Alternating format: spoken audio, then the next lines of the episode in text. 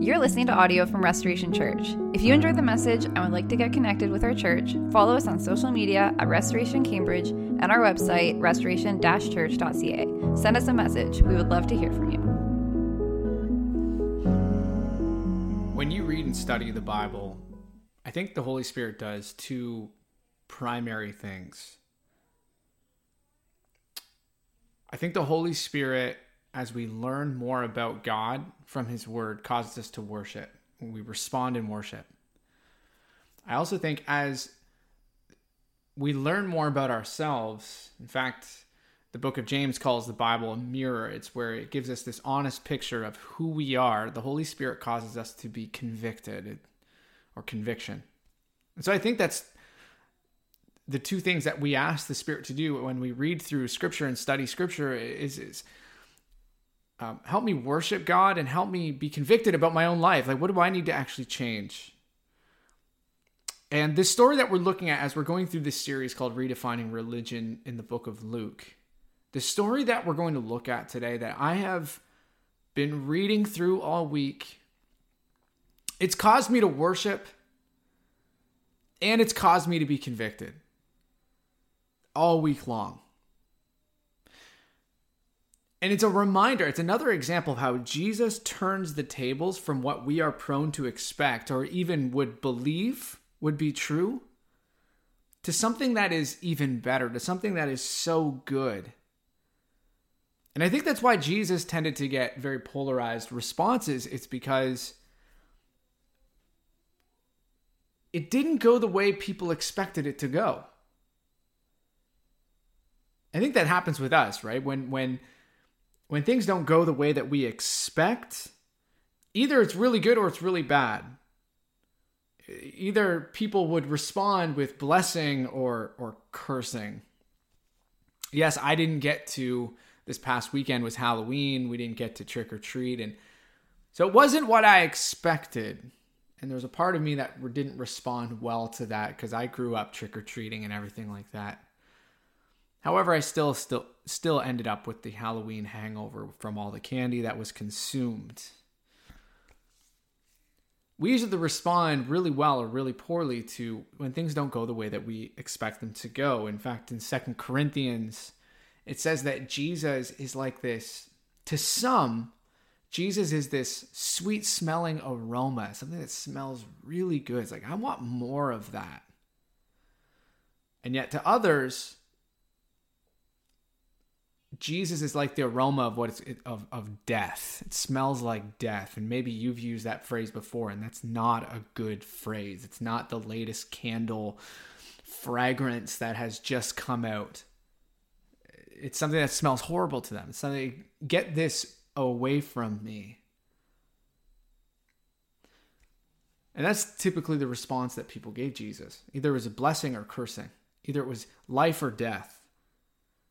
And what I love about Jesus is that even though he got very polarized responses from people, he offers hope for all, no matter where their heart is at. He offers hope to the heart that's been broken by the world, that through their own sin or the sins of others, their dreams and their hopes have been shattered. The ones whom the world would look at as far from God. In fact, Jesus was defined, it was it was more of a a criticism, but Jesus actually uses it as part of his character.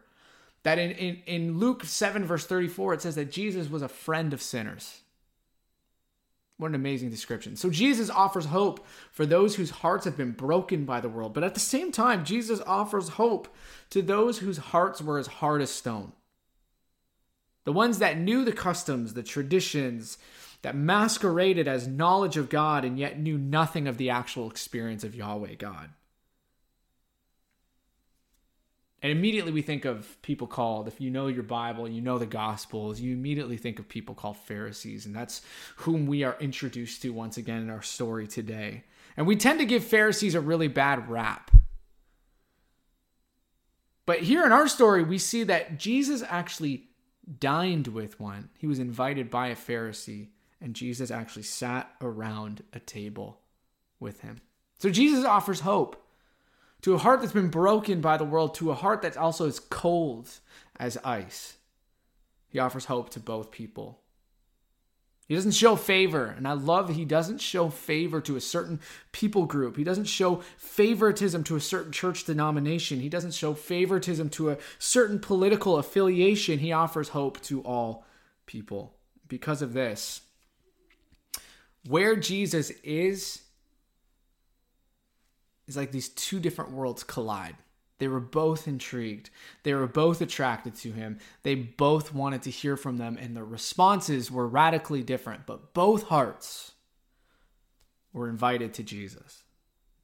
So I'm going to read this passage in Luke chapter 7, verse 36 to 50, and I think you're going to be able to worship and be convicted as well from it, as much as I was. Says this in Luke 7, verse 36 to 50. One of the Pharisees asked him to eat with him that's Jesus asked to eat with him, and he went into the Pharisee's house and reclined at the table. I'll explain in a second what that means. And behold, a woman of the city, that's her description. She's a woman of the city who was a sinner. When she learned that he was reclining at a table in the Pharisee's house, she brought an alabaster flask of ointment. Standing behind him at his feet, weeping, she began to wet his feet with her tears and wiped them with the hair of her head and kissed his feet and anointed them with the ointment. Now, when the Pharisee who had invited him saw this, he said to himself, If this man were a prophet, he would have known who and what sort of woman this is who is touching him, for she is a sinner. And Jesus answering said to him, Simon, who is his name, I have something to say to you. And he answered, Say it, teacher. Here's short little parable. A certain money lender had two debtors. One owed 500 denarii, which is about a 20 months' wages. And the other 50, which is about two months' wages. And when they both couldn't pay, he canceled the debt of both of them. Now, which of them will love him more? And Simon answered, I think, reading into it rather uneasily because he knows where Jesus is going here. The one, and I love, I suppose, the one for whom he canceled the larger debt. And he said to him, You have judged correctly, or do you have judged rightly? Then turning toward the woman, he said to Simon, Do you see this woman? Do you see this woman?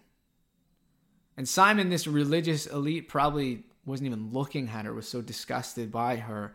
Jesus says, Do you see this woman? I entered your house. You gave me no water for my feet, but she's wet my, uh, my feet with her tears and wiped them with her hair.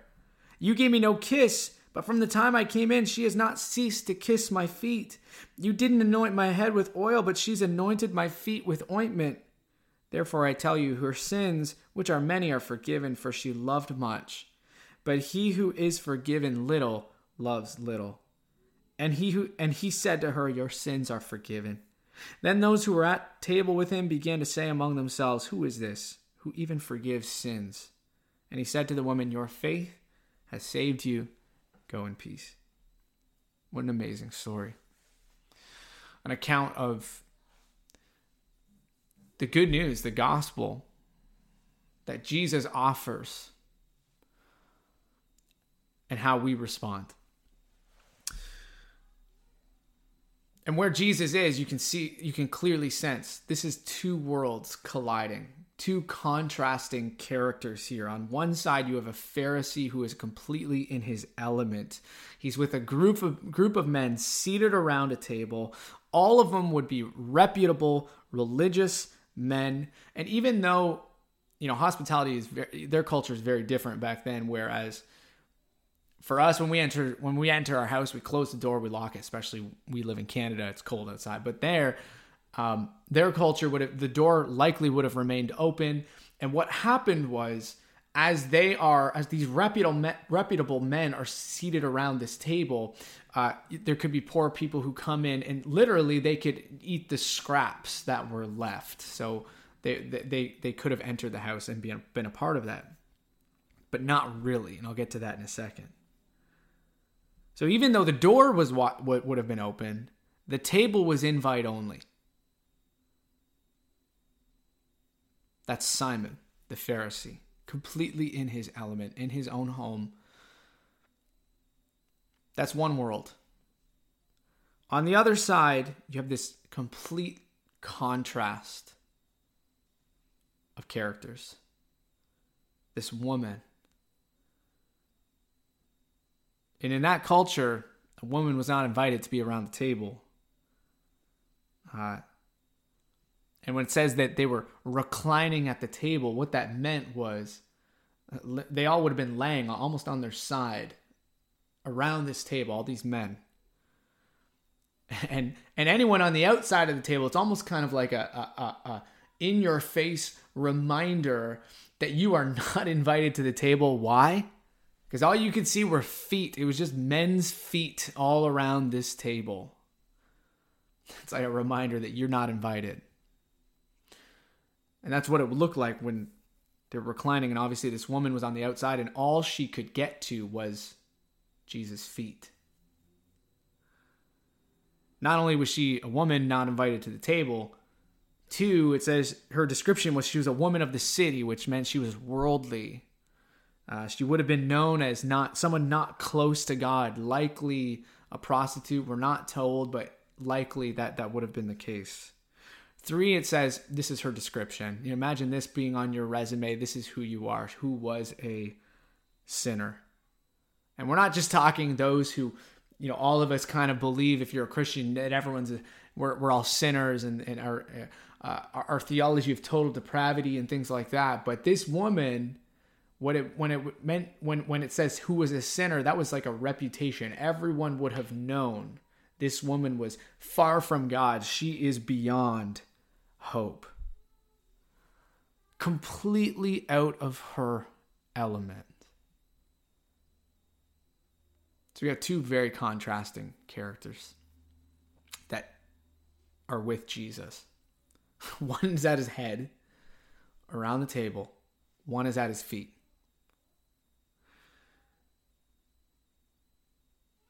And this woman does some crazy things. I mean, she comes in with brings this really expensive flask made of alabaster full of ointment, not just oil, which would have been traditionally used as what you were anointed with. That was the cheap oil was plentiful, olive oil was plentiful, but ointment was not. Ointment was this rare perfume. And so for her to bring it, it's almost careless of her to do. She brings this alabaster flask of ointment. She stands behind him at his feet. That's all she can get to. She can't even get to his head. She's weeping. She wets his feet with her tears, dries his feet with her hair. She's kissing his feet, and she anoints his feet with oil. I mean, with ointment, not just oil. Kind of a crazy scene. And I wonder how I would have responded. You know, I'm sitting around that table or I'm, you know, reclining at that table. What would what would I have done as a outside observer? And what are the things that I would have thought when this kind of unfolded, this really almost careless act from a woman who was known to be pretty far from God, who most people would have assumed this is she is hopeless and I think we need to appreciate something here that this would have taken some major guts, some great courage on her part. You know, have you ever felt like you've been at in an event where everyone knows each other, everyone's in their element, and you're the only one who doesn't know the drill? Like you feel so on the outside. Everyone knows each other. They all talked about what they do. They all you know, they know the drill, and you're the only person who doesn't know anyone else. Maybe you've been a plus one at a wedding where everyone knows each other, and you're you're literally the only one there who doesn't know anyone. I mean, she's completely out of her element. Would take some major courage to do this? This scene, and then have not only that, but have all these men gawking at her and and and, and examining what she's doing. And I, and I think to myself, like, would I have that kind of courage? Knowing to approach Jesus with an act that maybe is not, it was misunderstood or would have been gawked at, knowing that publicly it would be disgraceful And I think the biggest contrast between these two characters is the Pharisee has a name. His name is Simon, and he's um, he speaks. We even see inside of his mind, and yet for this woman, if you notice something, she doesn't say a word, and she doesn't have a name. And this man is one of these, one of the group who is examining logically, trying to figure out this scene. It says in verse 39 Now, when the Pharisee who had invited him saw this, he says to himself, If this man, Jesus, were a prophet, he would have known who and what sort of woman this is who's touching him, for she's a sinner. Basically, what he's saying is this trying to logically figure this scene out. What he what he's saying is this: either he's not a prophet because one, he doesn't know who who she is or what sort of woman she is, or two, he knows who she is and he's still letting her touch him. Because here's the big religious misunderstanding that we can so often believe that sin is like a virus you can catch. By simply being in the presence of a sinner, it's like I can become one of them too. That the healthy should be separate from the unhealthy, lest you get sick from sin. And those who are sick, this sounds familiar because we're all dealing with coronavirus. Those who are sick, who are showing symptoms of their sin, should stay home lest they infect the healthy. And we can believe that sin is like that. Rather than sin coming from our own selfish hearts, from when what Jesus is going to point to that sin begins with a cold relationship with God. It begins with a rejection of the relationship with God inside of our own hearts, not just be, not being in the presence of sin as if you can catch it. But we can so often believe that sin is a virus you can catch.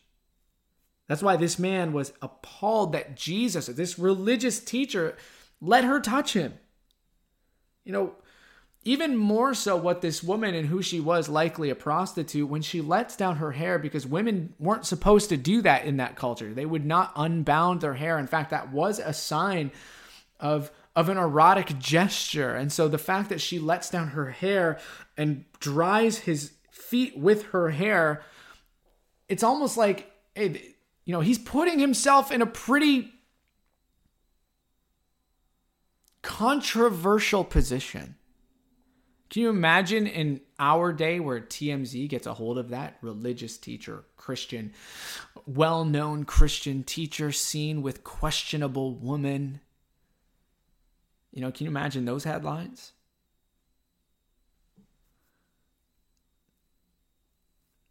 And you can just kind of feel where the Pharisee's heart is at.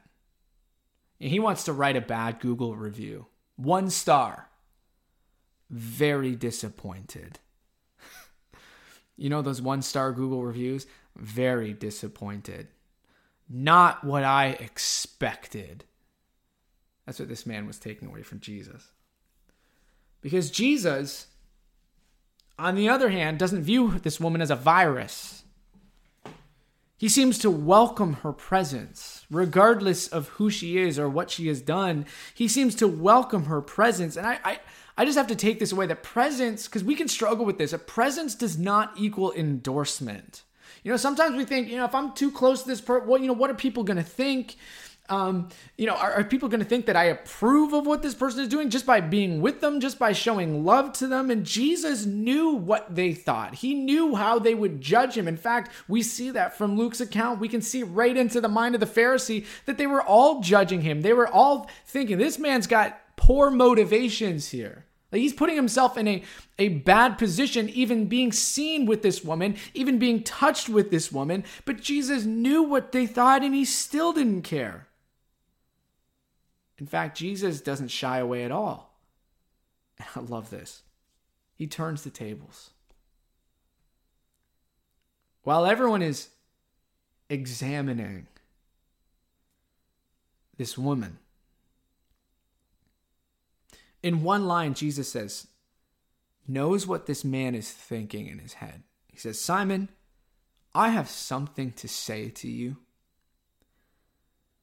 And Jesus is going to correct him and basically say, You are misguided. I know who she is.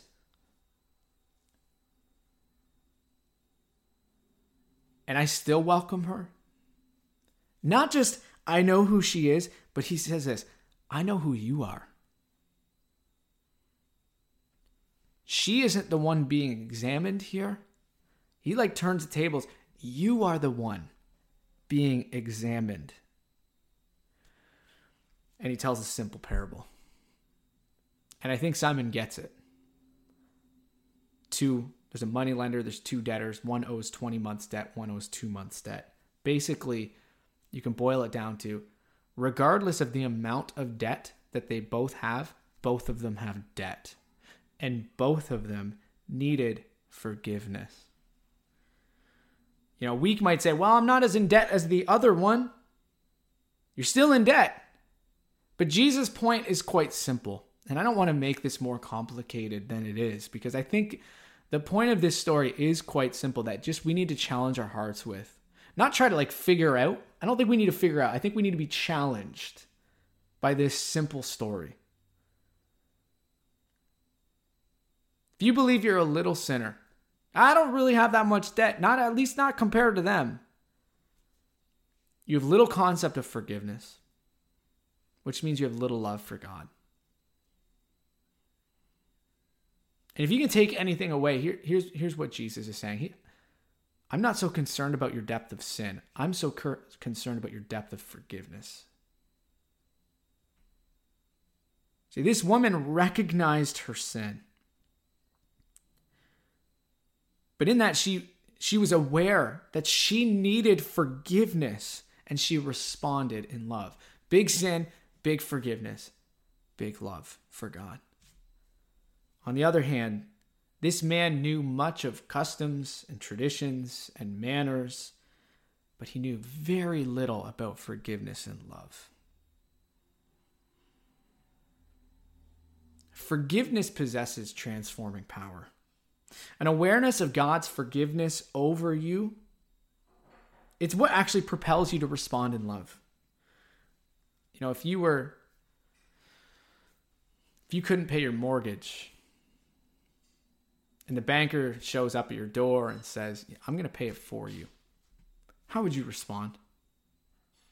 I mean, you can't pay it. You're in debt. You, you cannot pay back this debt that you owe. I mean, who knows? You, you could lose your house you know, imagine your family being forced, you know, forced onto the street. You lose your house, everything in it, and it's foreclosed because you can't pay your mortgage. And this banker shows up and says, "You know, I'm going to pay it for you." How would you respond? I mean, you would love this man because he's forgiven you of your debt. He's paid it for you. You would respond in love and gratitude, and you know, I'm. I am never. I'm not going to leave this man. I'm. I'm going to live for this man. I want to. You would respond in gratitude. And not only that, you would tell all of your friends, you need this guy. Like you need to go to this this guy for your mortgage. And guys, I would just say this. If your heart is cold toward God, it's quite it's quite simple. You likely feel a little bit or a lot that God actually hasn't forgiven you. He owes you. God owes God owes me.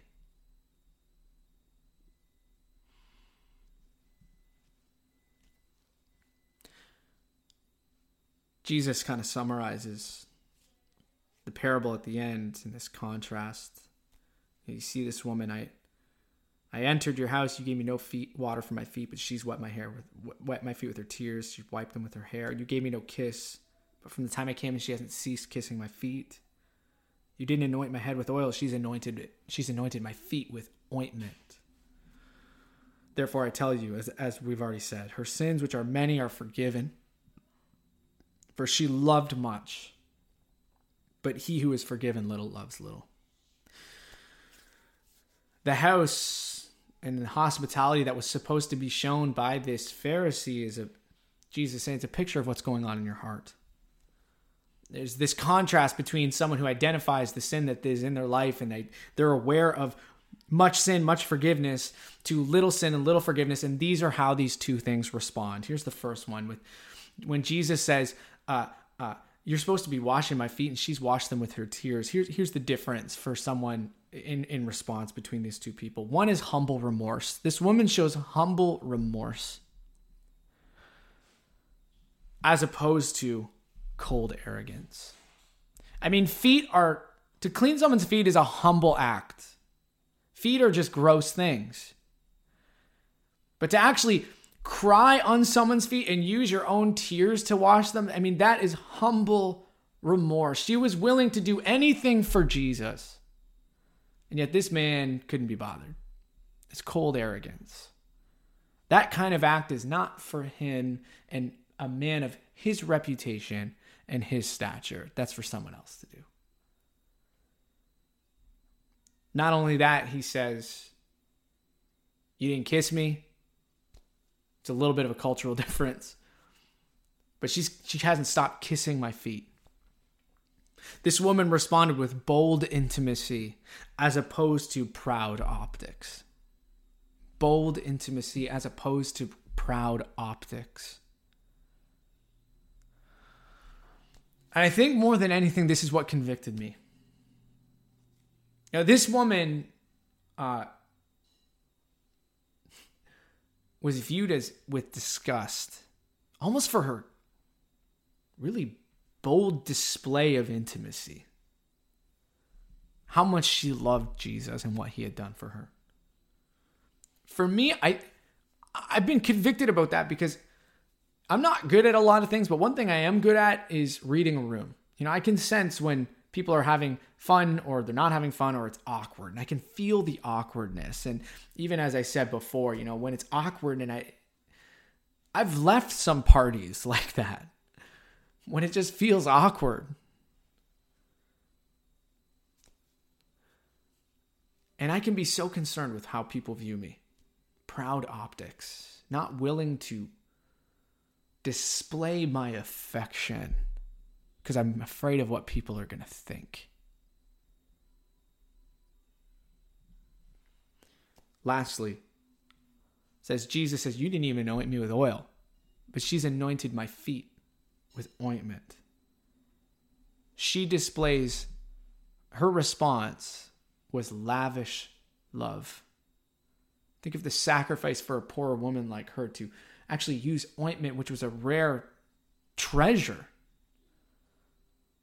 almost carelessly, lavishly using it on Jesus. Lavish love as opposed to his response, stingy politeness. I mean, he knew he knew the customs. He didn't even fill, fulfill that. He was stingy, just doing the bare minimum of what he had to do.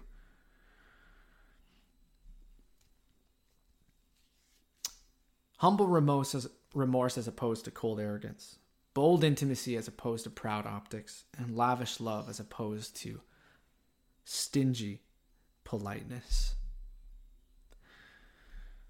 A couple of questions as I close. First one is this. And I think our church and as Christians, we need to wrestle with this. Do we see people for who they've been or what God can make them? Do we see people for who they have been or what God can make them? How many times have you said when someone responds almost carelessly, that person's weird. He's kind of strange. Before we even given them a chance, we haven't even given them a chance. I think as Christians, we need to be careful of our crusade for righteousness that is devoid of compassion for the sinner because it just comes off as cold arrogance. We need to be careful of our crusade for righteousness that is devoid of compassion for the sinner. Just being right, because it comes off as cold and it comes off as arrogant and it ultimately forgets that you too needed forgiveness. Secondly, and I've been convicted as I've meditated on this woman's response. Would I come to Jesus in, in the face of public disgust, eh, public disgrace? or disgust? Or would I be so concerned of what everyone thinks about me? Someone who responds like that, they've been forgiven much and they love much. That's someone who's willing to do anything to show affection for the person that has saved them. I love how it ends. He says to the woman, Your faith has saved you. That tense is called a perfect tense. It means it's an accomplished fact. By her faith, she's been saved.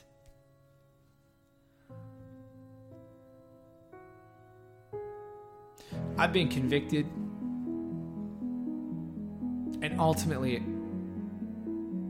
I've responded in worship for this amazing God man, Jesus. For how he turns the tables was something that's so good, so much better than what we would expect, what, what is our normal experience. It's not about your depth of sin, it's the depth of forgiveness. Because that forgiveness has such transforming power so that we respond in love for God. There's no other way. This is the gospel.